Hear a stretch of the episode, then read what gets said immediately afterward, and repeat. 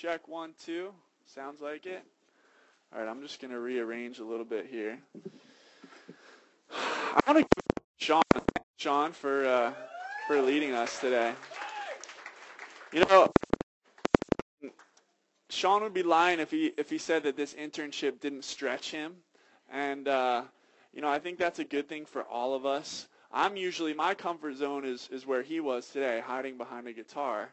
Um, but Sean was was willing to step up and has done a lot of things outside of his comfort zone. And uh, I encourage you guys to do the same thing. That as followers of Christ and imitators of Christ, um, Christ left his ultimate comfort zone in heaven to come down to be a man. Life is hard. We know this. Just being human is not easy. And uh, he left that ultimate comfort zone because of his love and his sacrifice for us. So um, leave your comfort zone and, and love on people and serve. Um, and that also brought to mind, uh, it was funny, I was having a conversation with Craig this morning uh, where he said, oh man, we should have like brought Eunice's donkey in here this morning. It's Palm Sunday. And I thought he was kidding because last year, Marcus walked a donkey right through that door. And uh, the message was that if God can use a donkey, he can use you. And uh, I just, I thought that was awesome. Uh, great Palm Sunday message. Uh, today, my name's Drew, by the way. There's some faces that I don't know this morning. Uh, I'm the assistant pastor here at Loon Mountain Ministry. Um, today, we're going to be continuing our series in the book of Romans. Uh, we find ourselves in chapter 10, but first, let's just uh, come to the Lord in prayer. Heavenly Father, we thank you this morning that the sun is shining. Lord, that um, spring is not far. Um, God, you are so good to us with so many blessings. Um, this reminder that spring brings of new life, Lord, this new life we have in you. Um, and because you rose from the dead and you conquered the grave, Lord, uh, you gave us your spirit, and we are new creations now um, because of you. Lord, I just pray that you would fill me with your spirit this morning um, as I share this message. May our hearts be stirred with affection for you more than anything, uh, Lord. And uh, give us your ears as well. And may it penetrate uh, to our hearts that we might become more like you. Praise in Christ's name. Amen. All right. Um, you know, I just want you guys to know that the, message that I prepared this morning um, is for myself as much as it is for any of you guys. Um, it's it's easy to think up here. I'm a pastor. I am uh, a church leader. That that I'm speaking this from a, an authoritative authoritative position. Um, but I, am really no authority. I'm I'm a normal guy who loves Jesus, who has experienced His love, and uh, has become more and more aware of my need for His grace and, and His healing in my life. And so um, I just want you guys to know that I'm with you. Whatever uh, I say today that sticks out and you're like, the Holy Spirit is convicting you, He's convicted me of it too. And, and that's why I'm sharing it today. Um, so we're kind of just going to jump right into it. I didn't go to seminary. I never took a class on how to preach, so I'm not really good at intros and conclusions. You might have noticed this when I preach. I'll just kind of like get to the end of my, my notes and it's over. So sorry about that. Um, uh, we're going to start off Romans 10, uh, 12 through 15. Um, I think in these verses, Paul is reminding his, his uh, readers of two things. One, the purpose of the gospel, and two, their role in fulfilling it. If you look at your bulletin, we'll read verses 12 and 13. It says, For there is no difference between Jew and Gentile. The same Lord is Lord of all, and richly blesses all who call on him. For everyone who calls on the name of the Lord will be saved. So I think what Paul is doing here is he's refuting the belief that some people held of that time that salvation was only meant for the nation of Israel for, or, or for any single people group. Um, we know that when we look at the Old Testament that God's desires, and the New Testament, God's salvation reach the uttermost parts of the earth. If we look at the New Testament, Acts 1:8 says, "But you will receive power when the Holy Spirit comes on you, and you will be my witnesses in Jerusalem and in Judea and Samaria and to the ends of the earth." From the beginning of God's covenant with Abraham in the book of Genesis, God's people were set apart not for their own sake, but for a purpose. That purpose is worldwide restoration, to be a light to the nations so that through them the whole world would be blessed. Genesis 12, uh, when God is making his covenant with Abraham, God says to Abraham, I will make you a great na- nation, and I will bless you. I will make your name great, and you will be a blessing. I will bless those who bless you, and whoever curses you, I will curse. And all peoples on earth will be blessed through you. God's plan was never and is still not to create a separatist, separatist colony for his followers. He wants all peoples of every tribe and tongue, every race and ethnicity, every age and gender, gender to know and experience his love and restoration. This is the purpose of the gospel, worldwide restoration, to, f- to fill the earth with God's presence through his church. God saves people from all kinds of backgrounds whom are united simply by one common thread the grace of God changing their lives through faith in Jesus Christ's sacrificial work on their behalf. The children of God are a very diverse people. I once heard a quote. Uh, somebody said that heaven is going to be a racist worst nightmare because it's people from all over the world, every tribe, every tongue, every culture. And we need to be careful and be guilty of thinking that Christianity is an American religion that works best in a middle class suburb. I got news for you. Jesus didn't have light brown hair and blue eyes like we've seen in all those pictures and old Sunday school rooms and stuff like that. Um, God is not saving the world through a race, through a culture, through a government, through a country, but through the love of Christ working in and through his people. Everyone who calls on the name of the Lord will be saved. There's no quality about any of us that makes us an adequate recipient of Christ's love. Abraham, it said that he had faith, and that was what God credited to him as righteousness. Something that we got to understand is that we're not loved because there's something about we're made lovable because Christ chose to love us. Everyone who calls on the name of the Lord will be saved. So that's verses 12 and 13.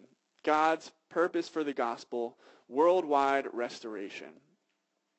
The second part of this passage um, is what I'm going to spend most of our time on, and that's Paul reminding us, reminding us of our role in fulfilling the purpose of the gospel in the, in the world we have a role to play. Anyone who calls himself a follower of Jesus is a part of God's story. We sing a song sometimes in church called All Things Rise. It's one of my favorites. And in one of the verses it says, Son of God, in you we've taken up the way of love's occupation. Oh, the joy to share in your reward, the stunning turn of new creation.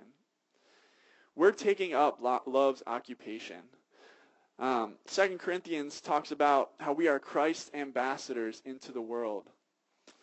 Um, and we get to share in the joy as he transforms lives and hearts and ultimately the whole world.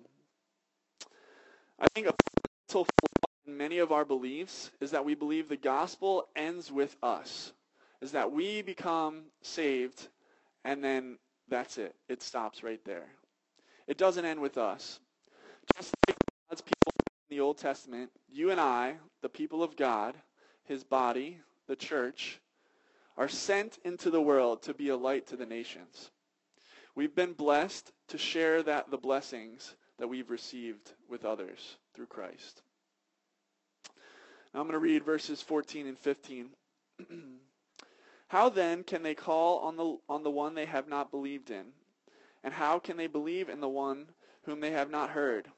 And how can they hear without someone preaching to them? And how can anyone preach unless they are sent?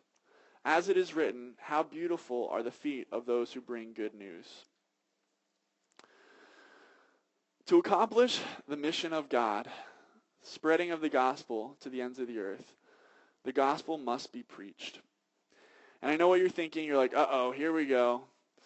He's going to give us a, a lecture on how we need to knock down our neighbor's door and, you know, thump a Bible on their kitchen table. I'm not here to tell you how to do that or to give you better strategies. But I am telling you that if we love Jesus, we will want to talk about him. More than anything, I hope that our hearts will be captivated by our love for Jesus, rooted in what he's already done for us this morning. But we know that to preach is to speak. And preach is not a good word in today's culture. I can tell you nine times out of ten, if somebody's saying the word preach, it's probably in a negative connotation. We don't like to be preached at. I've found that one of the most effective and non-threatening ways I've learned to speak, I'll say speak the gospel, um, is through sharing the story of, of my life and what God has done in and through my life. Um, because, again, people don't like to be told how to live their lives or what to do. But when they ask us about part of our lives, we want to be honest and share um, what it is God has done. And as Christians, we shouldn't be able to explain our lives without talking about Jesus and his work. And so when we do talk about him, 1 Peter 3.15 says, do so with gentleness and respect. Um, you know, we don't have to, to look for every opportunity to just slam somebody with the gospel. You need Jesus or you're going to hell. That's not gentleness and respect. Um, I've heard the quote, and, and many of you probably have too, preach the gospel always and when necessary use words. Now, I agree with the sentiment that the way we live our lives should be a demonstration of the gospel, and our actions should come before our words. But we need to, to speak the gospel. This passage, passage is clear. Um, and, and, so along the lines of, of actions first, I actually just yesterday was talking to somebody and they said, people don't care how much you know until they know how much you care. And so it is necessary for our actions to precede our words. And we need to live a life that demands an explanation of Christ, but we can't adequately demonstrate that unless we also speak it. I mean, think about it. What would it, the gospel means good news, right? What would it be like to watch the news on TV if nothing was spoken and there were no words on the TV? That would be quite confusing. And if you say you're living a life on mission for Jesus and you never talk about Jesus, how can you be living on a mission for him? You're living on somebody else's mission. And we can't live a life that demands an explanation of Jesus if we don't live a life intent on proclaiming him. I've I've oft, I've literally heard uh, believers say this like, "Oh, we've we we knew our neighbors uh, for months or years, and we just found out now that they were believers. And I'm like, what? What is going on? Like, are we trying to, to trick people or to hide something from them? Or like, I've been tempted to, to, to have the mindset of like, oh, I, am befriending this person. I don't want to, uh, I don't want to share with them my faith yet because I think that would scare them away. I think what would scare somebody most is if like 10 months later, you go, go up to somebody and say, hey, there's this really big part of my life that's everything to me. Um, I'm a believer in Jesus. And they're like, where has this been for the last 10 months? Like, we don't need to, to hide this. We, it, it's, it's our life. It's the foundation of everything we do. And uh, thank you. Thank you, Eunice. Um, speaking the truths of the gospel are not just about achieving God's mission. It's also about our own growth and maturity. We are his mission as well and he wants to grow us to be more like Jesus. And the way that we grow in maturity in Christ is not by being called to do more good deeds, but by being called to the person and work of Jesus on a daily basis so that the life that you live is Christ living in and through you. Your life and your deeds are not the good news. If we only seek to demonstrate the gospel with our lives and not declare it with our lips, will end up leading people to put their faith in us and not in Christ. And we do this. We do this with, with our leaders when we put them on a pedestal, with churches, when we're we come together and we think that the church is going to save us with communities, but then the leader lets us down and the church lets us down and the community fails us and we're left with nothing because we placed our hope in the wrong thing. We missed Jesus. And Scripture is clear. There is no other name under heaven by which men will be saved. Now, I want to clarify something here, and this is important. As I, as I talk about speaking Jesus in all of life, we need to be clear that the beauty of the gospel is that whether you proclaim it well or proclaim it consistently, it doesn't change our standing before God in Christ. Don't make your own gospel proclamation a new law by which you measure yourself. You are sufficiently and fully loved by God in Christ, and it has nothing to do with how good you are.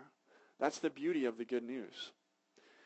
Ephesians 2, 8, and 9 says, It's by grace you have been saved, through faith, not by works. It's not of yourselves, so that we can't boast. And if we don't believe that, we won't preach it because it won't be good news. It'll be something we try to earn with our lives.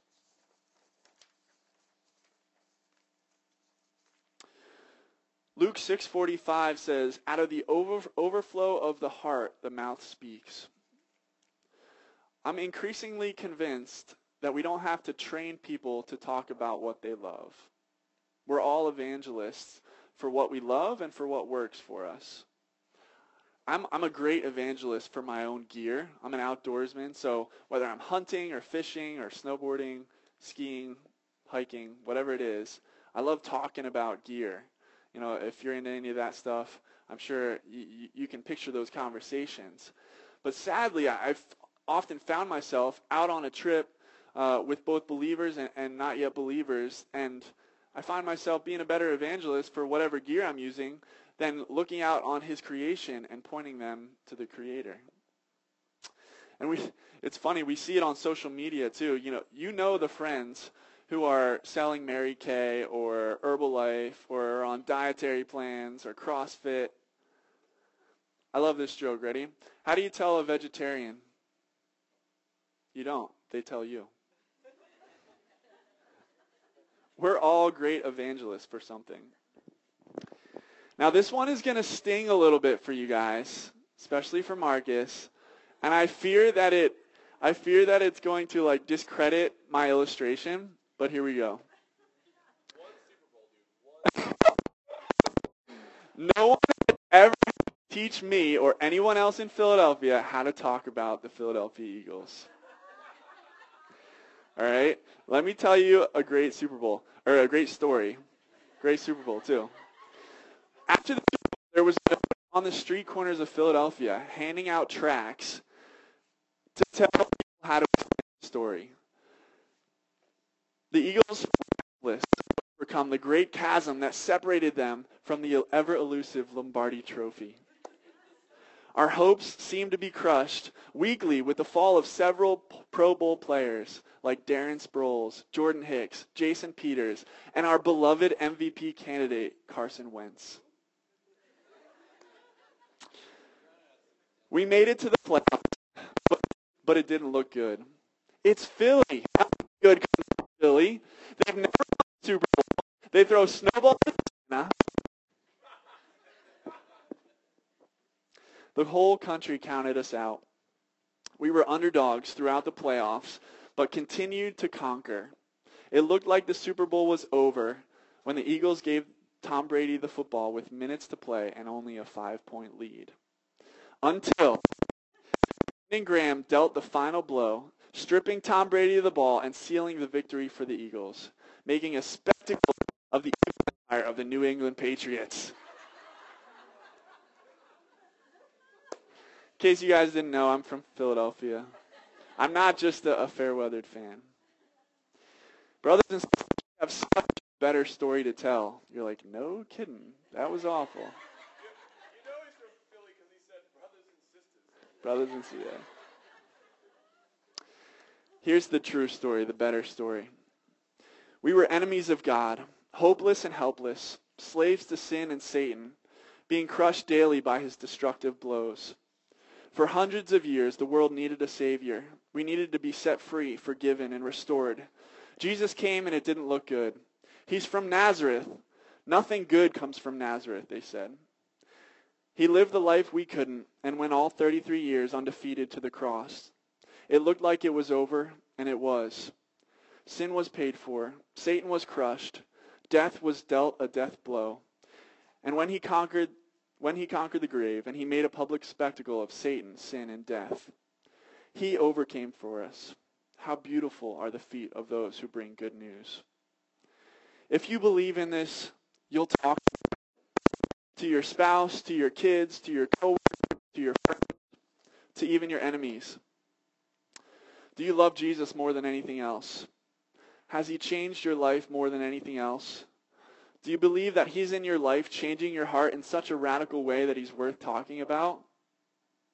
I hope the answer is yes. If it's not yes, I encourage you to be saved. Ask God to allow you to experience the love that he has shown you through Jesus. Earlier in the chapter, in verse 9, as Marcus spoke uh, on last week, says, if you confess your sin, or no, sorry, that's, um, help me out, Marcus. Yeah, that is. Oh, no, no, it's not if you confess your sin.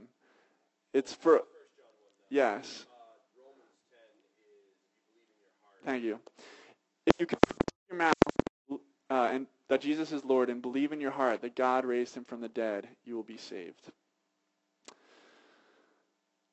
Even when we can honestly answer yes to those questions, that Jesus is our Lord and we want to serve him with our lives, we come up short. We need God's help. He's given it to us through the Spirit within us. And we've been sent into the world to speak the good news to the people around us, both ourselves and others, that we may experience the love of God through Jesus. I'm going to pray for us. Jesus, may we be captivated by your love. May it stir our hearts with affection for you, and it may, may it compel us to speak about you for the praise of your glorious name, God. Thank you that we get to take part in your worldwide restoration, your plan to redeem all of humanity. Father, forgive us when we fall short, when we forget um, the good news, when we're enticed by our own selfishness, our own desires, our fear of man. But God, may we take hope in the fact that the good news is not dependent on us, God. And only as we come to a better understanding of your love will we grasp what a privilege it is to take part in your kingdom. We pray this in Christ's name. Amen.